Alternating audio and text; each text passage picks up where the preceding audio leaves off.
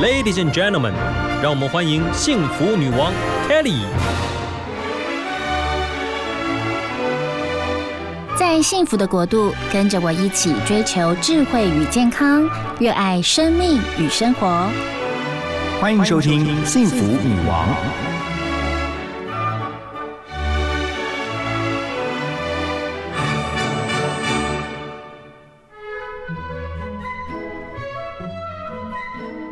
天呢，可以非常开心，因为呢，我邀请到我一位超级好的朋友，然后呢，平常呢跟他吃吃喝喝，今天终于邀请到他，他是领航者管理顾问公司的总经理蔡培敏，欢迎培敏。Hello，各位听众，大家好，很开心能够来到幸福电台。你刚来我们电台，觉得怎么样？好幸福哦！我觉得没有想到说，哇，这幸福电台从一进来你就感觉到那充满洋溢幸福，然后看着好开心哦，环境好好哦。对我们女生都喜欢看了就会幸福的东西。对，害我也好想来电台上班。欢迎欢迎，好哦。那我们每一次哦，就是女王的贵宾来到我们节目当中，不免俗的都要跟大家聊一下，你假日通常在忙一些什么？好，我假日啊就很喜欢做我自己喜欢做的事情，当然就我的兴趣嘛，就琴棋书画。如果在古代，我在想说，我可能就是那种人家说你女子无才便是德，可是我很喜欢做这些琴棋书画的事情，就是弹琴啊、骑马，这样很有才啊，看书跟画画。所以果 真是我。在古代是很无 无德的女人，没有裴裴敏其实才华洋溢啊，可以来介绍一下裴敏。其实裴敏呃一直以来都是在广告代理业，然后管理顾问公司，是一个非常有才华，他在管理上非常有效率哦。这样在工作上常常听你聊，我就觉得说啊，裴敏真的是超级有效率，而且是非常聪明伶俐的人。谢谢，这样讲有点不好意思。那在管理员工，我觉得都非常有章法哦。然后没有想到有一次啊，裴。米就跟 Kelly 讲说，哎，我开了画展，你要不要来？嗯，我想说，哎，什么画展呢？就竟然是。画马完全是马，我才知道说原来你很爱骑马，是我才了解到说哇，裴敏，哇塞，你在这个上班的这个 哦，就是工作的形象之外，原来你这么爱马，而且爱马到真的就是还画马，对，就聊一下你究竟怎么样爱上马，跟马是怎么样相遇的。好，其实我觉得我我很幸运啊，我们的工作啊，在广告媒体业，其实我们常常会接触到很多新鲜的事物。那其实我会接触马，也是因为我们有一次的公司教。教育训练，嗯，那他们。的训练主题叫做呃，就是用以马为一个比较大家比较少接触的，因为那时候其实台湾其实在网络才刚兴起，所以其实那时候呃，我们对于这个媒体是陌生的，所以我们的那个讲师呢，他是一个教育训练，那我们那个讲师就会觉得说，如果马也是大家比较少接触的，嗯，那你把马当传播工具，你要怎么你要怎么运用它？所以我们那一堂教育训练的课程是用马作为一个训练课程。哇，在十一年。前二零一零年的时候，所以那时候网络才刚兴起，好特别的教育训练哦，是是是，而且那时候应该是说，呃呃，因为我们常在接触新的东西的时候，大家其实你会发现每个人有人就会觉得，哎，我就是愿意去突破，我愿意去接触，但有些人就会觉得说我我不要，就是我在旁边看就好，所以我们那个讲师很特别，他就是拿马。这个动物来当成一个训练的主题，所以课程是怎么样进行，会让你爱上马？呃，其实那时候的课程就是单纯就是你体验骑马。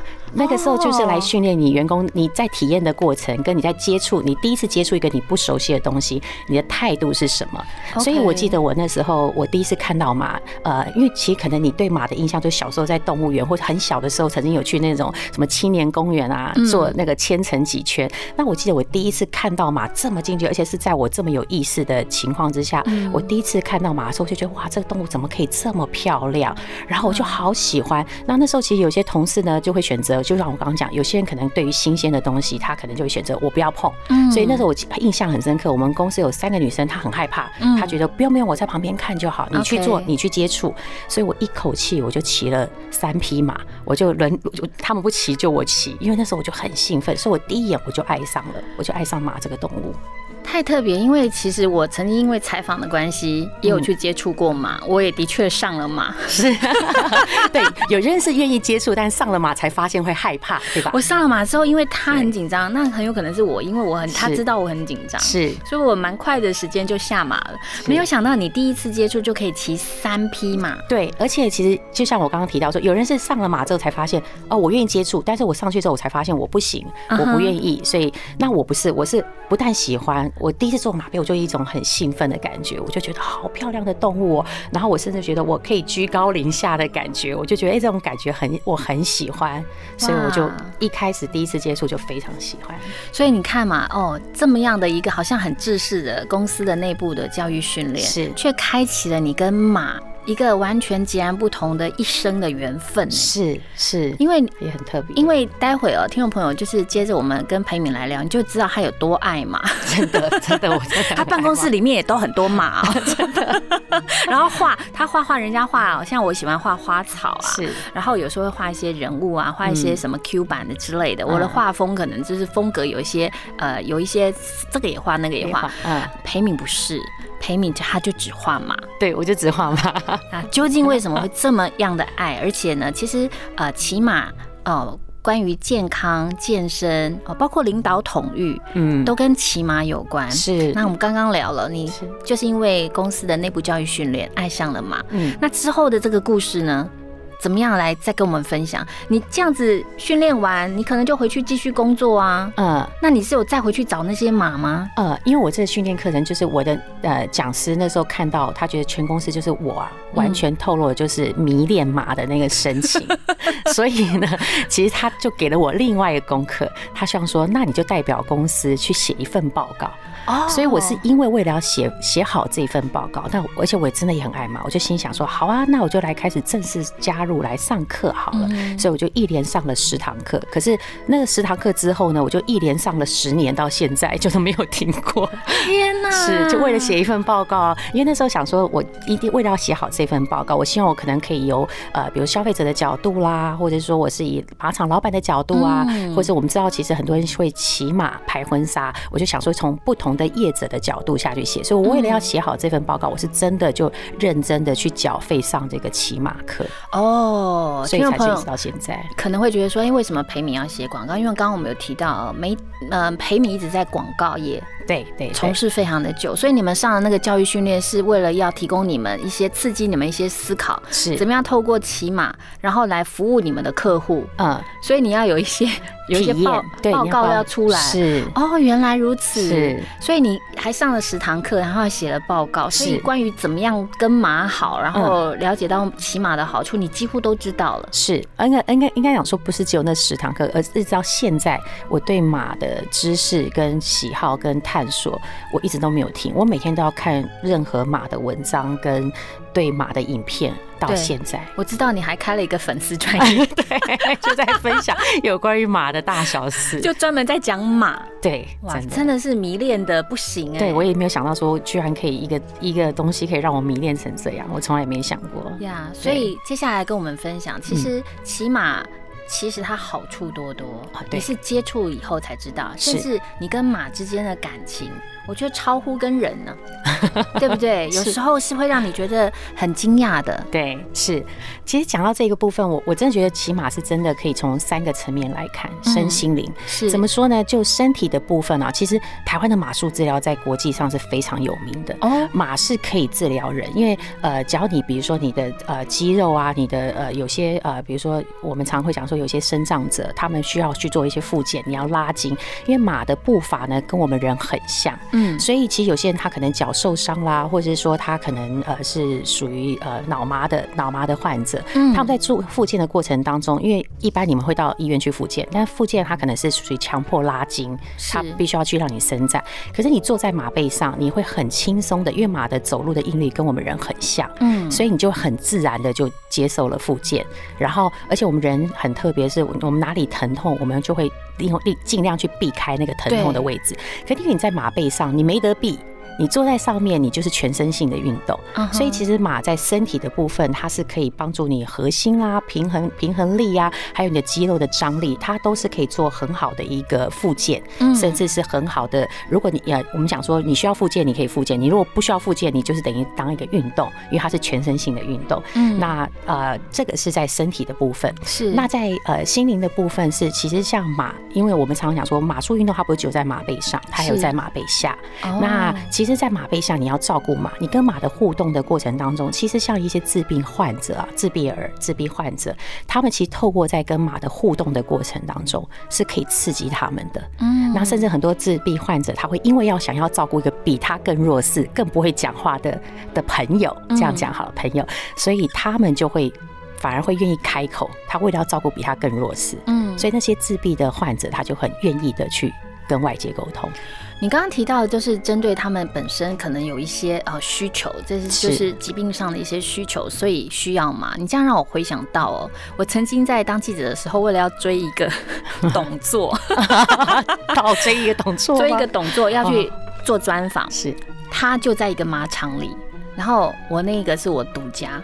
我就追到一个马场里，我光看他的画面，那个印象到我现在那个画面都出来。他就一个人就坐在里面，然后他跟马是很亲近，他也是一辈子就是爱骑马。可是他在里面沉思，是因为所有的媒体都在追他，是，然后没有人知道他在马场，是。所以其实骑马对很多人来说，我觉得他人跟马之间的关系哦，除了刚刚所谓的对健康很有帮助，对于心理上的需求很有帮助，其实很多人把跟马之间的那种。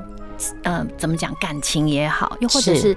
你，你也曾经就是你需要呃 take a break，需要休息的时候，你会选择离开人群，是。走到马场，是。然后去接触一匹马。对，这是在灵性的部分，你会更有爱，你甚至会有更有更有，所以人家讲说马是灵性的动物，因为这你会让你 peace。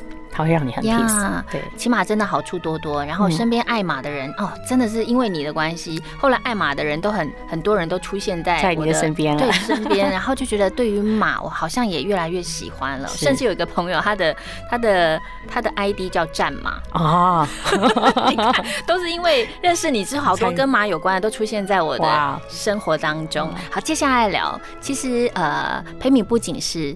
爱马而已啊，骑马，甚至也因为喜欢马，然后可以开始画马。是，我觉得这个不是那么容易，因为你知道裴敏画的马哦，不是那种小幅的哦。我跟你说，他画的马是那种在墙上啊。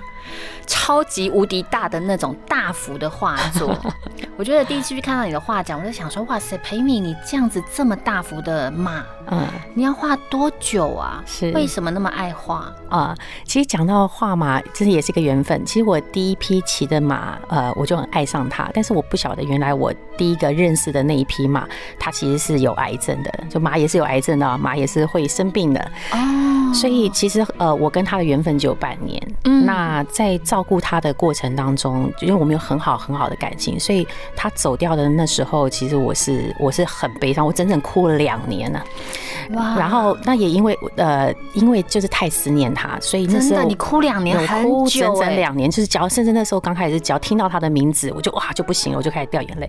我也没有想到，我居然对对马已经把它当成像家人一样，而且这么喜欢这这匹马。那后来就是会画画，就是因为思念。嗯，所以当时我就想说，我只有一个。很简单念头，因为那时候其实呃马场都不敢让我知道他走掉，只跟呃骗我说哦他生病了，所以我们让他去一个很很棒的地方去休养。他就是你开始学的第一匹马，第一匹马，然后你就只跟他在一起，我就只跟他在一起。然后但是半年之后他就走了，对。然后可是他刚走的时候，其实马场不敢让我知道，因为我们就真的感情非常好。嗯。那所以那时候他们都告诉我说啊，他只是到一个地方去退休啦，在一个什么大牧场啊什么的。可是其实我那时候心里就有个不祥预感，可是我也不敢再。去问马场，因为我总觉得我有不祥的预感，嗯，但是我又很思念他，所以当时我就开始想说，那我是不是可以拿一张照片，就是我跟他的在海边，我们在海边的很开心的一张照片，我就很单纯想要画下我跟他。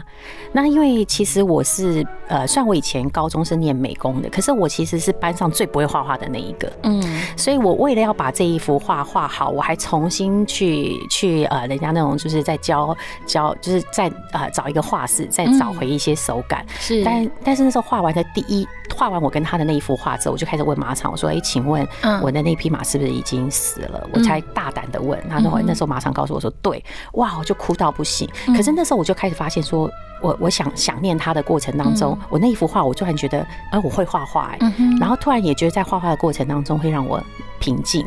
医治了你对他的思念，思念。所以那时候我就开始觉得说，好吧，那我就给了自己一个目标，那我是不是可以在马年开一个马画展？我就开启了，开始一直画。所以我第一个系列叫做爱系列，就是那时候为了怀念他，我就开始开了一个爱系列的画，就是呃，我我其实到第一次开画展，我有三个系列，就爱、希望、力量。那那时候开始就就是一直思念他，所以开始一直画。呀，大家听到这样哦，真的，我觉得我们的脸书的粉丝专业在预告这一集的时候，一定要放一幅你的画作，让大家看一下，就是裴敏画的马不止一幅哦。我记得在那个画展看到超级多幅的，然后你有没有觉得很奇妙？为什么你本来就不太会画，可是因为思念他，然后开始去重拿画笔去上个课，嗯，可是你画下来的马，其实神韵各方面都是让人很惊艳的。是，呃呃，而且我觉得很特别的，应该是说，呃，其实我那时候找回手感才有才有去上课，可是当我开始正式进入第一幅创作的时候，我就没有，就是等于是自己自自己自己发挥。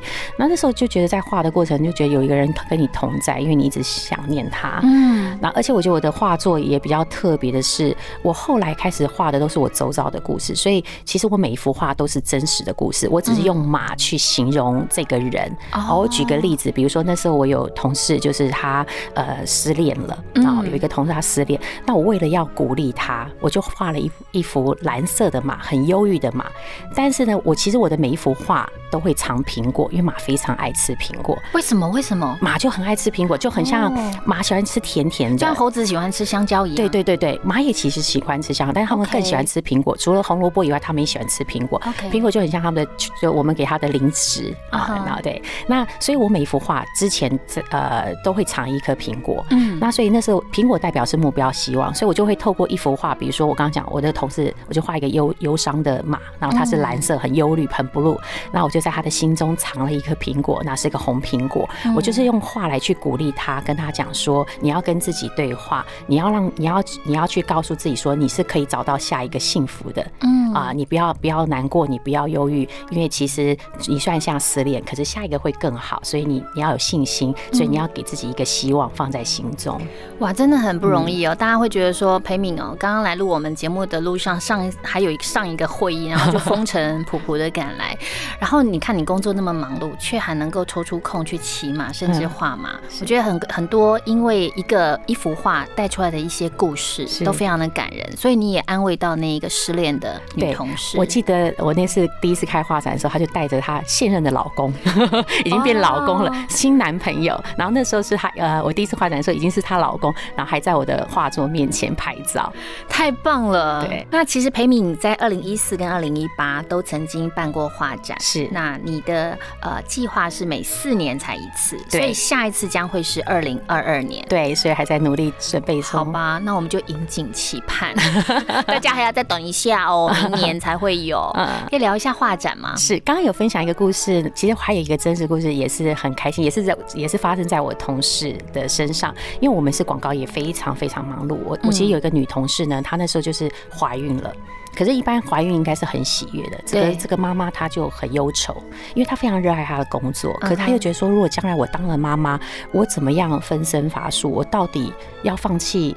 放弃工作去照顾孩子，还是他那时候就陷入一个忧愁。所以那时候其实我有一幅画呢，你就看到他是一个妈妈跟小孩，然后是小孩是依偎在妈妈身边，然后那个苹果我就把它藏在小马的额头上。啊，然后这个故事那时候我想要传递的是，我用这幅画也是去安慰我的一个同事。我那时候就跟他讲说啊，呃，因为我呃，我就我就告诉他说，我说其实呢，当你有了小孩。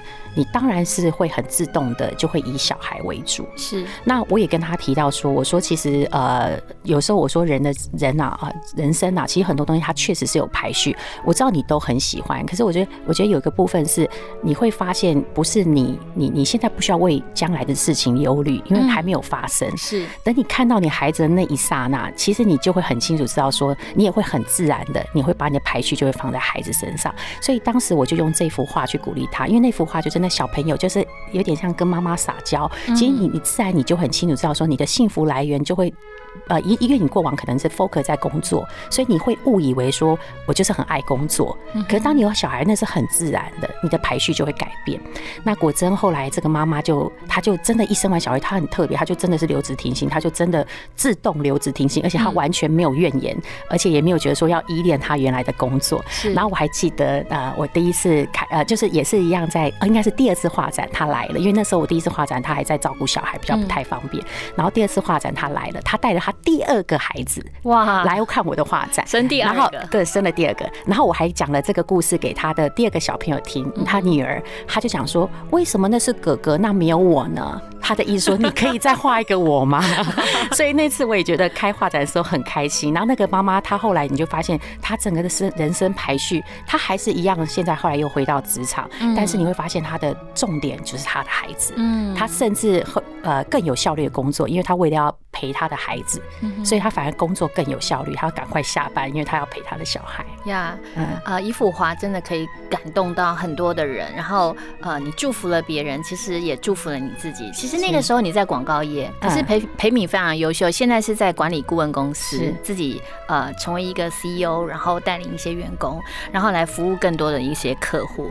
呃，你说起码也跟领导统御。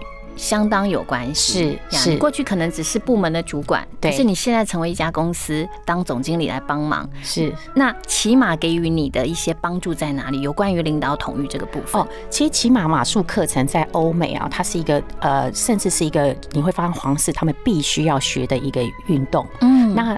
它就其实它就是一个很专业的领导统御课程，是。因为其实唯一只有马术呢，它是呃人跟它是活体的，所以人跟马之间它是一个伙伴关系，所以我们通常在带领员工的时候，因为是马要去做出很多的动作，是他在比赛，你只是辅辅助他引领他，嗯，所以他对于我在呃管理上，我后来有很大的改变，因为以前当老板你呃当主管，你很希望说全部都照你的方式在做事，是。因为你要你要好的控管，对，可是当你开始学了骑马之后，你会发现尤其你后来又晋升当了老板，你会发现说，其实你应该只给方向，你只是引导他，是真正在做的是你的员工，就像你在骑马一样，真正在做的是马，你不要太多的干扰，你只要引导他，他如果偷懒，你只要提醒他；他如果他做的表现很好，你要鼓励他。所以，他其实一个很很棒的一个领导统御的一个运动。这样听了，我就觉得说，真的，真正在跑的是马。你如果一直要影响马，那你就自己下来跑，那就你就变成马，这样就不好了。是，没错。没错，太有意思，还有幽默。你刚刚比喻的，其实呃，主管啊，大老板，老板就是引导，是因为老板就是骑马的那一个，对。然后员工哦，他就是所谓的马，对。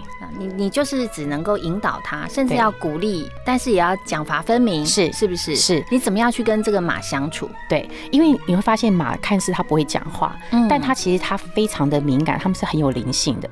比如说你坐在马背上，你一紧张，他会马上感受。到你的紧张，他会跟着紧张起来，所以这就很像主管跟员工或者老板跟员工的关系。当老板一发飙，底下人就会开始：老板怎么了？老板怎么了？他就会紧张。是，然后甚至很多的员工是不敢直接反映给老板的。嗯，那其实跟马的关系是一很是一样的。所以我们常常讲说，马术运动啊，它是一个人跟马之间你要合一啊，人马要合一，它是一种伙伴关系。哦，所以呃，就像我们做呃老板的，你就要很清楚知道公司的方向，你要带对方向。所以我们在做马术运动比赛的时候，你要给他对的方向，你要引导他，比如说要跳障碍，你要你要很清楚引导他路线，因为他并不知道要跳哪一个，所以你在上面你要引导他路线，可是你不能过多的干预，比如说哦，你一你自己紧张了，比如说老板的情绪控管不好，你自己紧张，你会搞得马也很紧张，因为当马感受到马背上的人很紧张，他可能会以为你要他快，因为他。他感受到那个紧张，懂。但是如果你很放松，他也可能会觉得说，哦，那我也可以放松，所以我是不是可以偷懒？嗯。所以我们在引导的过程当中，你要很清楚的给指令，嗯，你要让他知道他现在要干什么。嗯哼。所以呃，很多人并不知道说，以为哎骑马看起来很轻松，没有，其实马背上那个人很忙，他要假装很优雅，但他其他的呃，我们通常在下指令都是靠脚，所以他脚其实做了很多些微的动作，所以很多人并不了解马术，会以为说马你就坐在上面就好，不是。对，好。优雅就这样子有没有？然后飘飘的，然后就叮咚叮咚这样往前走。但是其实不是，呃，马术运动是可以说是全世界最难的运动，因为所有的运动它都是靠器材，东西是死的，是。只有马术运动它是一个活体，嗯。它是有感情的。就算同一匹马，你今天跟其他，跟你明天其他是不一样。就像员工一样，他今天可能笑脸的跟老板说：“我今天好开心哦，上班很有情绪。”他可能家里发生什么事情，他隔天就哭着脸来啊。所以我们怎么样跟一样是跟马之间，我要怎么样引导他？这也跟员工有关。你要怎么引导他？嗯哼，好让他知道说：“哦，他今天难过了，所以你可能派给他的任务，你可能要留意。”嗯，可他今天很嗨，可是你也不能让他太嗨，因为可能让他太嗨，他可能又失控了。嗯，或者这个员工你太过的鼓励他，他可能又骄傲了。呀，所以其实马术运动就是一个很有趣的领导统御学。呀，你让我想到了，其实我曾经看过那个马的画面，就是马是戴眼罩的。嗯，有些马是完全哦，其他的人是完全不让他看的。有有一些电影画面是这样，尤其是在古代，有没有？是。然后他是不是要全然的信任？是驾驭他的那个人，对，那个通常应该讲说，就像人一样，有些人就特别容易紧张，嗯啊，那有的马就是特别紧张，所以他为什么要给他戴眼罩？他要他 focus。看前面，他不要让他看太多地方，而且让他全然的感受谁在驾驭他，是给他什么指令。对，因为各个马都，你知道我很喜欢马，就是因为他们就跟人一模一样。其实马的智商大概可以是小朋友的六七岁，够聪明了吧？他们其实是可以很高的智商，但是有的小朋友就是很调皮，有的小朋友就是很害怕，什么事情都怕，不敢碰。所以马也是，所以我们骑不同的马。呃，即使同一批，我刚刚讲说同一批，他每天都有情绪，更何况不同批。嗯，他有的人就天生就是好斗，喜欢去弄别人，喜欢就喜欢呃呃喜欢探索。也有马是很好奇啊，天生看什么都一直往外看，往外看，他都不 他都不专心，他老板在跟他讲什么指令，所以你就要修理他。所以有马鞭，所以有马鞭要给他什么指令？对，其实马鞭对马来讲，马不是那么。怕痛，其实你你鞭打他，有些人都可能误以为说啊，你是不是虐马打他？不是，他其实有一个人这样提醒说，哎哎哎，就一样的我们那种爱心小手掌那样啊，提醒你说，哎，回来回来，你要注意我，你要 focus 我，你不要在那边分心了，不要那么多好奇。所以其实跟马之间是你要随时提醒他，那他做的很好，你也要鼓励他。哇，我觉得好像父母哦，我觉得是啊。我们虽然是在讲领导统御，但是我觉得跟父母在带领孩子、引领孩子是一样的，是一样的。你要有有奖赏，也要要有有小法分明，但是你要引导他，又不能成为他，是，甚至跟配偶之间是。哇塞，我觉得都蛮有帮助的。是对，所以起码其实对于你来说，你总共已经骑了十年以上了。对。有没有更加让你觉得哇，非要提出来不可，然后分享给听众朋友一些感动的事情？我觉得我们今天最后一段要把握时间。好，其实我刚刚有提到说马术也可以治疗那个自闭自闭患者嘛。其实有一次我就很感动，是我在马场遇到一个自闭自自闭儿，那那个小朋友其实他就是你知道自闭儿就是不讲话啊这样子。对。那那时候呃我就知道了一个故事，就是那时候呢呃那个妈妈妈就是因为他就是一直在照顾呃他就一直常常就一直看着。那一匹马，他就常常常坐在那个马厩旁边看着看着那一匹马。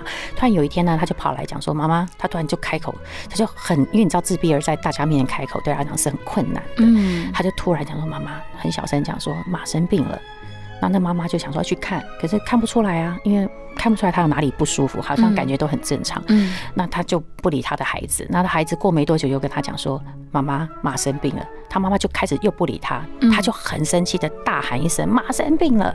哇，那妈妈就只好带着他去搞找教练。那教练就跑去看。那教练也觉得说没事啊，我觉得马还好好的，他就很生气的，一就很非常愤怒的说马生病了，哇！但是大家都没有看过他这个样子，是，所以那时候就马上马场就去找了兽医来看，那兽医说哦，马发烧了，哇。哇！所以那时候大家就觉得说哇，然后妈妈跟教练都觉得好像对不起他，可是你要知道一让一个自闭儿这么。开口已经很困难，更何况他又愤怒的开口，然后所以那个孩子就觉得他要保护他。那后来隔天呢，那个妈妈呢就赶赶快就跑去问他孩子说：“那马你觉得像马怎么样了？马怎么样？”他都不讲话，然后还连教练就跑去找他说：“哎，像马怎么样？马怎么样？”他就这样冷冷的说：“没事了。”那那时候我就觉得，然后后来我再去看到那个小朋友的时候，他已经可以跟我就是啊阿姨好，他就可以跟我打招呼。所以那时候我很感动这件事情。呀，对我来讲，我就会觉得说哇。你看，你可以这个在马背上，你只是这样静静的陪伴，可是却能够开启让你又想保护他。所以那时候我就知道说，呃，这也是后来为什么其实呃，其实我很很长一段时间我都一直在推动马术治疗，只要有机会的话，甚至以前只要有抽空，我都还会跑去马术治疗中心当志工，就是因为我后来发现说，其实马术治疗这件事情是可以帮助到很多人的呀。那所以要分享一下你粉丝专业，就是在分享马术治疗，对，就是我呃粉丝专业里面我都会讲到各式各样有关于马的知识，还有让希望可以更多人来认识马这个动物。叫什么名字？呃，就直接是蔡培敏敏敏，我的名字裴敏的敏敏。OK，但是点进去可以看到，都不是你的私生活，其实都是马的生活，对，都是马的生活，或是我骑马的一些呃教练教的一些技术啦，都都是跟马有关的，包含我的画都在里面，都在这个粉丝页。不可思议，刚刚那一个小朋友是，他竟然比教练还要敏锐，是他感受到马儿发烧了，对。哇，而且他非常的在意，是，所以有时候我们会说自闭儿他其实有一些天生很棒很棒的恩赐，是，是比一般哦我们可能没感没感受到的，他都感受得到，是，太有意思了。但是呢，今天时间真的非常的有限，所以呢，听众朋友我们就是暂时这个忍住一下哈，下一次 Kelly 一定会再邀请裴明来分享有关马儿的一些故事，然后呢，在节目要最后了剩下最后一段，裴明来跟我们分享一下你的。幸福哲学哦，好，其实我很喜欢，我想要先推崇一个人啊，就是讲到幸福哲学，我一直很喜欢一个呃，我们号称西方孔子的一个哲学家叫苏格拉底。嗯，那其实呃，我很喜欢他有两段的幸福名言啊，一个是他有提到说，世界最珍贵的不是得不到和已失去，而是现在能把握的幸福。嗯，那把握当下，对，把握当下，所以我很珍惜我每一次可以跟马在一起的时间。那你都不把握跟我在一起的时间？有有有有有，我每次都。很认真，很认真，很 focus 的是在在珍惜当下啊。是。然后第二个，他也提到说，其实你的盼望啊，你的期盼少许，你才会接近到最高的幸福。这个我也是有深深的体会。就是呃，虽然我们要凡事盼望，但是有些部分你不需要过多的期待。嗯。就是呃，所以我觉得，当你一直很珍呃珍惜当下，你其实真的就已经很幸福了。那但是我觉得我更喜欢苏格拉底他在美学的部分啊，因为他在美学的观点反而是。影响也影响到我的创作，嗯。呃，因为他其实是第一个去提到说美跟善其实是源自于同一源，嗯，那这件事情也让我觉得为什么会更爱马这个动物？因为我觉得马就是一个很真实，然后你呃，当你互动跟他互动，你很真实的对待他，他就会直接回应你，所以我会觉得呃，我其实人生我也在幸福的一个最最重要的一个领域，就是我很追求人生的真善美，嗯。啊，就是我很真实的做自己，然后我也很希望能够。就是很良善的去对应别人。那其实当你良善的出发，你就是一个很美的人，知道吧？这是我很很想要分享给大家的。对，非常的棒。然后我觉得今天让我记忆很深刻的就是人跟马哦之间的关系是伙伴关系。如果我们不管是跟呃同事也好，又或者是跟家人啊朋友，我们都可以成为一个非常互动良好、充满正善美的伙伴关系。是，这是非常美好的。所以希望下次啊裴敏要再来我们节目当中继续分享。感谢 Kelly 的邀请了，谢谢，谢谢大家，好，拜拜，好，拜拜。